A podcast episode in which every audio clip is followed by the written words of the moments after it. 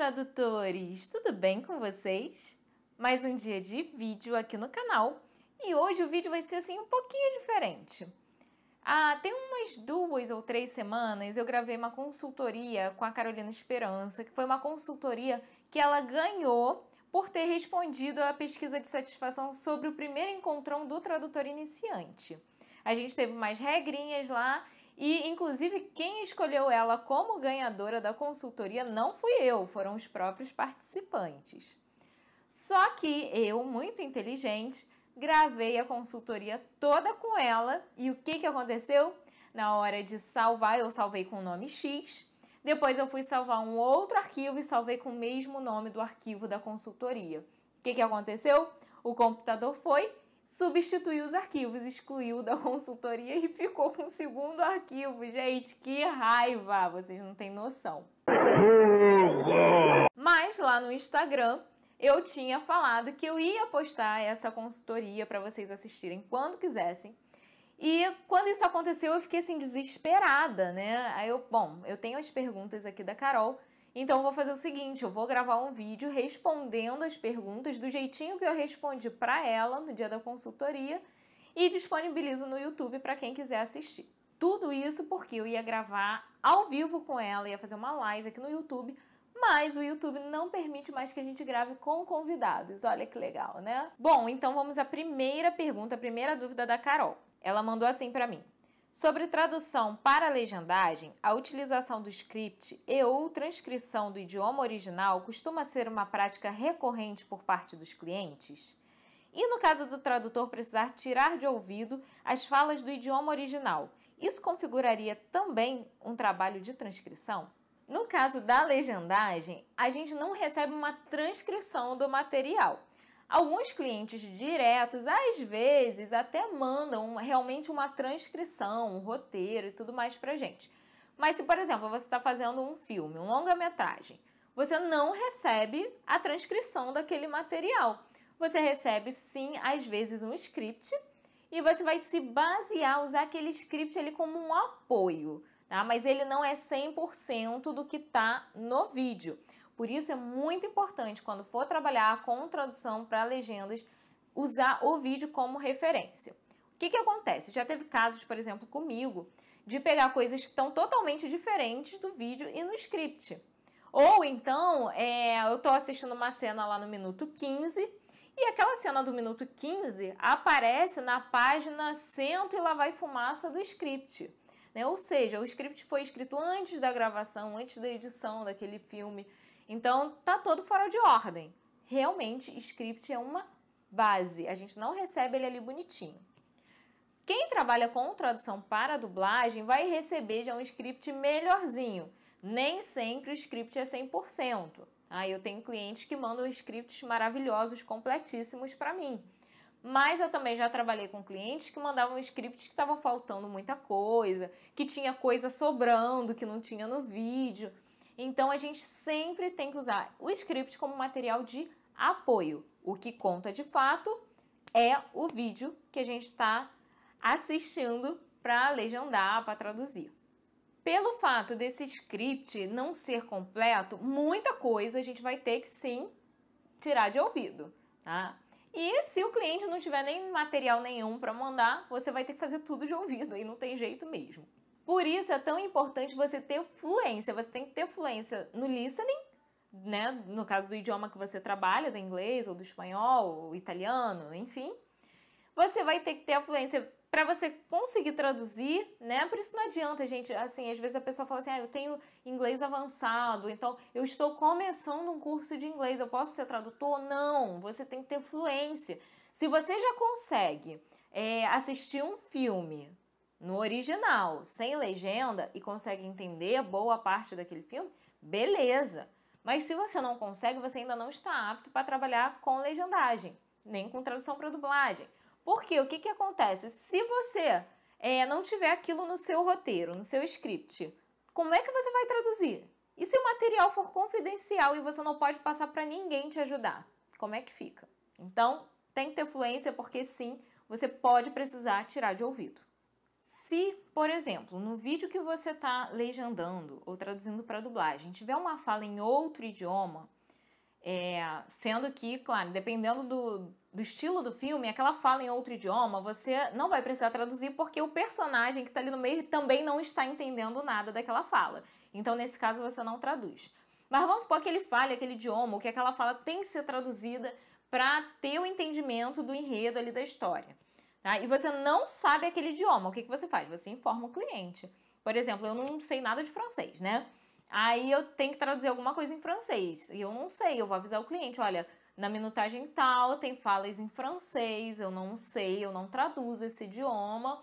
É, você vai mandar para mim, eu incluo aqui, ou vocês vão fazer aí, deixo marcado é, na legenda falas em outro idioma. Converse sempre com o seu cliente, mas no seu idioma de trabalho você tem que saber traduzir. E tem que entender também o que não está no script e fazer de ouvido. No caso do tirar uma tradução de ouvido para legendagem ou para tradução para dublagem, não significa necessariamente fazer uma transcrição. Porque a transcrição é entendido muito como você fazer no Word, né? Você pegar exatamente o que a pessoa está falando e é, colocar com as mesmas palavras, tudo certinho. Na legendagem, principalmente, você não tem às vezes espaço para colocar tudo que está sendo dito. Questão de tempo, por questão de caracteres mesmo na tela e tal. E é, você tem que dar uma resumida, dar uma adaptada, né, para poder caber ali a informação na tela. Na tradução para dublagem já é um pouquinho diferente. Às vezes você precisa aumentar mais um pouco por causa da labial. Então, cada tipo de tradução tem as suas técnicas, mas dizer que é uma transcrição, não necessariamente. Transcrição é um outro trabalho. Quem é meu aluno do curso de legendagem sabe todos esses detalhes, porque eu tenho uma aula praticamente só sobre isso. Vamos à próxima pergunta, a próxima dúvida da Carol. Sobre a relação tradutor e revisor. Creio que há tradutores que enviam seus trabalhos ao cliente e que este se encarrega de contratar um revisor para fazer as devidas correções e ajustes no texto. Mas é possível ser o revisor do próprio texto e cobrar por este serviço? Ou poderia ser mais válido dividir o trabalho com outro colega para evitar erros que passariam batidos por se tratar de um texto nosso? Se você trabalha com agência de tradução, muitas agências pegam o seu texto e passam para um revisor mas nem por isso você vai deixar de revisar seu texto. Com cliente direto, existem as duas é, versões, vamos botar assim, os dois caminhos. Eu tenho clientes que pedem para eu fazer a tradução ou a versão, enfim, e eles mandam para o cliente deles, e aí o cliente escolhe lá os termos que eles querem usar e tal, ver se está bom, se não está. E aí o cliente, meu cliente, me manda novamente com as correções do cliente final para eu é, fazer lá as adaptações e fazer a legenda e tudo mais. Tá? Existe esse tipo e existe o cliente que não manda para o cliente final, tá? que o cliente final já está ali e tal, é, é a pessoa que está tratando comigo realmente e aí eu tenho que fazer tudo. E eu ter que fazer tudo varia.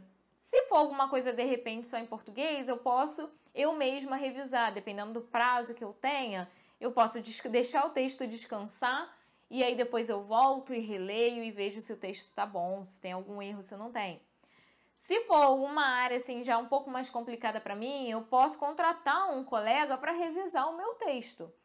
E aí para o cliente eu vou passar já o preço final, eu não vou passar o meu preço da tradução, o preço do meu colega para revisar. Não, eu vou passar um preço fechado para o cliente e é, nesse preço fechado já está o preço da revisão que eu vou pagar para o meu colega. Mas sim, tem que revisar a sua tradução, independente de outra pessoa pegar o seu texto para revisar, você tem que fazer a sua revisão antes de passar para qualquer outra pessoa. Tá? Se alguém fala alguma coisa diferente disso, se alguém diz que não precisa revisar, essa pessoa tá maluca, essa pessoa bebeu, entendeu? Tem que revisar o seu texto sim, sempre. Terceira dúvida da Carol. Sobre a marcação de tempo para realizar uma tradução. Você conhece alguma ferramenta que auxilie o tradutor iniciante a identificar sua produtividade ao traduzir? A melhor ferramenta que existe é você sentar seu bumbumzinho na cadeira, pegar um cronômetro, um relógio, qualquer coisa e um texto e você começar a traduzir marcando o tempo que você está levando para fazer aquele trabalho. Isso é outra coisa que eu falo para os meus alunos de legendagem. Sempre marca o tempo. Por quê? É assim que você vai saber se você dá conta do prazo que o cliente está te pedindo. Você tem que saber o quanto você produz em uma hora, você tem que saber o quanto você produz em meia hora. Por exemplo, no caso dos meus alunos, né, eu passo um vídeo para eles. O vídeo tem cinco minutos, por exemplo. Né? Então, eu falo assim: marquem em quanto tempo vocês legendam um minuto. E aí depois, marquem em quanto tempo vocês legendam o vídeo inteiro. São duas coisas diferentes, são duas marcações diferentes, né? E quem traduz texto, quem traduz vídeo, quem não importa em qual área você quer trabalhar ou em qual área você trabalha. Você tem que marcar o seu tempo de tradução, o seu tempo de trabalho. Em uma hora eu consigo traduzir X palavras. Em uma hora eu consigo legendar X minutos de vídeo. Então, isso é muito importante, porque a hora que o cliente fala assim: olha só, eu tenho um texto aqui, eu tenho um arquivo e ele tem 5 mil palavras. Você me entrega em quanto tempo? Ou então, eu preciso dele para amanhã. Você vai conseguir traduzir 5 mil palavras para amanhã? Se você não faz esse teste de estar tá sempre marcando o seu tempo, você nunca vai saber se você vai conseguir entregar 5 mil palavras amanhã. Outra coisa que eu falei também para Carol, para é, melhorar a produtividade, inclusive, é usar a técnica Pomodoro. A técnica Pomodoro funciona assim: você trabalha 25 minutos e descansa 5. Sempre assim. Então você tem lá o seu texto, o seu vídeo, enfim, né, o material para traduzir. Você vai pegar, é, na técnica Pomodoro, eles usam aquele timerzinho de cozinha, até no formatinho de tomate. Né? Mas isso não, não importa. Você pode usar ali o cronômetro do teu celular, por exemplo. Tá? E você vai botar ali no timer 25 minutos. Você vai trabalhar 25 minutos ali, ó, focada, sem parar para olhar o WhatsApp, sem parar para ver redes sociais, sem parar para ir no banheiro, só em último caso. Sem parar para conversar com ninguém. É foco total ali no atendimento. Bateu 25 minutos, você tem 5 minutinhos para descansar. Aí nos 5 minutos você vai no banheiro, faz um xixizinho, você vai lá na varanda, toma um solzinho, né, ativa a vitamina D, você conversa um pouquinho, pega o gato, faz um carinho e por aí vai. Bateu 5 minutos, você volta para o seu trabalho, trabalha mais 25 minutos, focado, sem olhar nada que não tenha a ver com o seu trabalho, e aí depois mais 5 minutos de descanso, e assim você vai até terminar existe um site chamado Tomato Timer que você pode marcar esse tempo também que você vai estar fazendo a tradução. Se você não quiser usar o timer do celular, por exemplo, ou se você não quiser comprar um timerzinho de cozinha, você usa esse site para marcar aí a sua produtividade. E é um ótimo tempo para você, inclusive, ver o quanto você traduz nesse período de 25 minutos. A quarta pergunta da Carol foi sobre recomendações. Existe alguma boa estruturação de recomendações? Quais são os tipos de cartas e plataformas online de recomendação disponíveis, caso existam? Falei para ela que uma plataforma que os tradutores usam muito é o Prose. Por quê? Você pode pedir para os clientes enviarem uma recomendação sobre o trabalho que você prestou para eles, mesmo que eles não sejam é, usuários cadastrados no Prose. Você vai ter um linkzinho que você vai enviar por e-mail, o seu cliente faz a recomendação por ali é, e fica gravado lá na plataforma do Pros. Eu, Laila, não gosto de usar o Pros, nunca usei, já tentei usar várias vezes, mas eu, é uma plataforma que eu não me adaptei a ela. Né? Então eu não, não uso Pros e não peço para os clientes recomendações lá. O que, que eu faço? eu peço para os meus clientes, sim, por e-mail, um feedback do trabalho. É, eu peço uma peço mesmo com essas palavras uma recomendação do meu trabalho. E aí, onde é que eu posto isso? Eu posso postar no meu Instagram profissional. Eu posso postar na minha fanpage profissional. Eu posso postar no meu LinkedIn e eu posso postar no meu site. Inclusive, no meu site, a Compan Traduções, que é a minha empresa de tradução, minha não é eu presa porque eu trabalho com o Thiago, né? Mas é a minha empresa de tradução, que não é agência de tradução, então não mandem currículo, por favor. No meu site tem uma parte onde eu deixo os depoimentos dos clientes. Eu comecei fazendo isso e depois eu falei assim: ah, não vou fazer mais não. né? Desisti de fazer, tanto que tem pouquíssimos depoimentos aí. Mas é, é engraçado que às vezes a gente recebe até depoimento sem a gente pedir. Eu já recebi depoimento por áudio no WhatsApp de uma cliente e essa cliente me indicando para outro cliente, outro possível cliente. Então, quer dizer, você tem sim como solicitar esses depoimentos e você pode usar nas suas redes sociais. Claro, informa o cliente né, que você está solicitando os depoimentos para poder utilizar no, no, seu portfólio, né? Alguma coisa assim. Então, sim, não tenha vergonha de pedir depoimento para os seus clientes, de pedir recomendação. Coloque no seu site, se você tiver um site. Se você não tiver, eu já falei, eu estou disposta a ensinar vocês como criar um site. Eu não paguei para ninguém fazer meu site, eu bati cabeça e fiz sozinha. Né? Então, tem plataforma para hostear, tudo assim, baratinho, né? Porque eu também não, não pago muito caro. Eu tenho o tradutor iniciante, eu tenho meu site, eu tenho o site da minha empresa. Então, assim, são três sites aí para eu pagar o domínio, né? Que eu uso como .com.br. É, mas é super barato, eu vou deixar o link aqui embaixo para vocês. E se vocês quiserem que eu ensine a montar um site basiquinho, tipo o meu, mas que mostre o trabalho de vocês, então Fala aí, gente, deixa nos comentários. Eu preciso saber o que vocês querem ver aqui no canal. E aí você coloca, e coloca mesmo, Instagram, é, Facebook, LinkedIn, no Pros, é, no seu site, enfim, no, na plataforma onde você prefere aparecer profissionalmente, você coloca o depoimento do seu cliente. Não se prenda a uma única estrutura, não, gente. Vamos usar a imaginação, tá? Deixa a imaginação fluir. A última pergunta, a última dúvida da Carol foi sobre ter CNPJ. Existe um momento certo para abrir uma empresa? Digo, considerando a própria experiência no mercado, demanda de clientes e também de colegas de tradução e revisão. A questão do CNPJ, inclusive eu já tenho até um vídeo no canal falando sobre a minha decisão de abrir empresa e tudo mais, foi muito natural para mim. Tá? Eu comecei trabalhando com a Liame, que eu tanto indico para vocês, que é legal sim. É, se não fosse, eu também não estaria indicando, tá? E não usaria. Mas a, eu usava a Liame, né, que é uma associação, eu me associei a Liame, por ser associada eu posso emitir nota fiscal com o nome deles. Só que chegou um determinado momento que eu comecei a ter mais e mais clientes diretos. E eu não me sentia confortável de emitir nota fiscal e aparecendo o nome da Liame. Eu queria emitir a nota fiscal aparecendo o meu nome. Mesmo eu informando os clientes, olha, eu emito nota fiscal pela Liame, a nota fiscal sai no nome da Liame, que é uma associação da qual eu faço parte. Esses clientes aceitavam numa boa, mas o incômodo era totalmente meu. Então eu decidi abrir empresa. Mas eu já tinha, como já comentei no vídeo que eu já gravei aqui no canal, eu já tinha vários clientes diretos, eu já tinha um valor separado para abrir empresa, eu não tirei do meu bolso. Eu fiz toda aquela separação que eu já ensinei para vocês, né? Você tem, você recebe um valor X pelo seu trabalho, isso é o seu faturamento, e aí desse valor eu dividia, né? 50% para mim, 50% eu guardava para abrir empresa. Que no meu caso eu nem fazia assim. Eu ficava com 100% para mim do que eu trabalhava com agências de tradução, com estúdios de tradução para dublagem. Estúdio de dublagem, né, gente? Não é estúdio de tradução.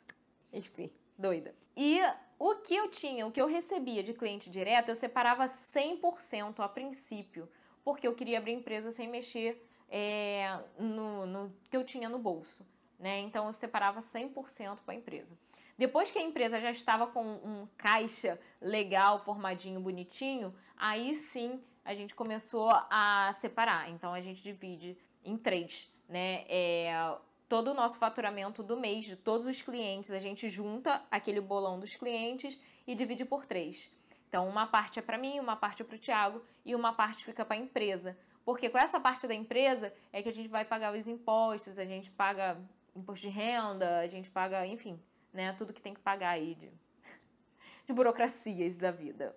Inclusive também, se por exemplo um computador quebrar, a gente usa o dinheiro da empresa para consertar ou para comprar outro. Cadeira, né? Eu tenho que comprar cadeiras novas, então eu vou usar o dinheiro da empresa, não vou usar o meu dinheiro, porque é uma coisa que eu uso para o trabalho, não é uma coisa que eu uso para o meu lazer. Então, tudo isso aí é, é importante. Mas No meu caso, aconteceu de forma natural. Tá? Não tem um momento certo, olha, depois de cinco anos de profissão você tem que ter um CNPJ. Não, isso não existe. Se você, com um ano de profissão, já achar que tem clientes suficientes e você sentir a necessidade de ter um CNPJ, cara, vai e né, começa a tua vida. Inclusive, é, eu tenho uma parceria com a Contabilizei e os seguidores do Tradutor Iniciante ganham desconto de 100 reais para abrir empresa com eles. Então, ó, o link tá aqui embaixo. Use esse link se você quiser abrir empresa. Esse link vai te dar 100 reais de desconto. O fato de abrir empresa me ajudou também em outro detalhe, que foi na cobrança dos clientes, né? Que cliente, assim, às vezes você manda a nota fiscal, se o cliente esquecer de pagar, ele esqueceu e aí você vai ter que cobrar ele o pagamento. Ele vai te pagar, mas não vai ter juros, não vai ter multa, não vai ter nada. E eu já tive vários clientes que falavam na minha cara: "Ah, esqueci de fazer o seu pagamento". Então, para ter uma solução para esse problema, eu comecei a emitir boleto. E eu emito boleto pelo Asas, que é um gerenciador de cobranças. Eu consigo emitir um boleto todo personalizado. Gente, o boleto fica tão lindo com meu nome, meu nome não, o nome da empresa, né? Mas eu personalizo tudo, assim, desde a parte de juros, mora, é, data de vencimento, o valor, né? Claro que a gente tem que botar o valor ali do nosso trabalho, valor não, preço do nosso trabalho. E mando para o cliente. Se o cliente esquecer de pagar aquele boleto, quando ele for pagar, ele tem que pagar com os juros, com a mora, com tudo que eu botei ali na informação. Então, não tem mais essa de, ah, esqueci de fazer seu pagamento e a Laila aqui fica no prejuízo. Isso não existe mais. Então, também estou deixando o link do Asas aqui para vocês conhecerem. Tá logo aqui embaixo, é só clicar para ver direitinho como é que é. Só tem um detalhe. Para você poder emitir o boleto pelo Asas, você tem que ter uma conta pessoa jurídica. Para ter uma conta pessoa jurídica, você tem que ter um CNPJ. Mas, como eu falei, tudo isso acontece naturalmente. Com o tempo, você vai ver o tanto de clientes que você tem, se eles mandam trabalho assim com frequência, e aí você vai ver o momento que é o ideal para você abrir a empresa. Essas foram as dúvidas da Carol. É claro que aqui não teve a interação que eu tive com ela, né? Mas eu tentei é, lembrar de todas as perguntas que ela fez no decorrer do nosso bate-papo para responder aqui também. Para quem não sabe, esse serviço de consultoria, o Trator Iniciante já tem alguns anos, agora está voltando e em breve vai ter também uma mentoria em grupo. Mas aguardem que esse projeto ainda não está finalizado. Quando estiver, eu vou anunciar primeiro lá no Instagram, tá? Então, se eu encerrar as vagas lá no Instagram, acabou. Nem falo aqui no YouTube que teve vaga aberta para mentoria em grupo, tá? Por isso é importante você seguir o Tradutor Iniciante Oficial no Instagram. Então é isso, meu povo. Quem quiser saber mais sobre a consultoria, quem tiver interesse, é só entrar em contato comigo por e-mail, pelo Instagram, enfim, vocês sabem os jeitos de me encontrar, né? E aí eu explico para vocês direitinho como é que funciona a consultoria. Ela não é gravada, como foi a da Carol, mas eu acabei perdendo. A consultoria ela é assim ao vivo, mas ela não tem gravação, ela não vai para YouTube, não vai para Instagram, não vai para lugar nenhum, tá? É só ali eu e você. E no final eu envio para você também, dentro de alguns dias, é claro, um relatório sobre todas aquelas questões que foram abordadas. Cada consultoria tem duração de uma hora, no mínimo, e tem que ser marcado previamente. Espero que vocês tenham gostado desse vídeo, espero que é, com as dúvidas da Carol, eu tenha respondido dúvidas suas também e tenha te ajudado, né? Um grande beijo para vocês, sucesso e até o próximo vídeo. Tchau, tchau!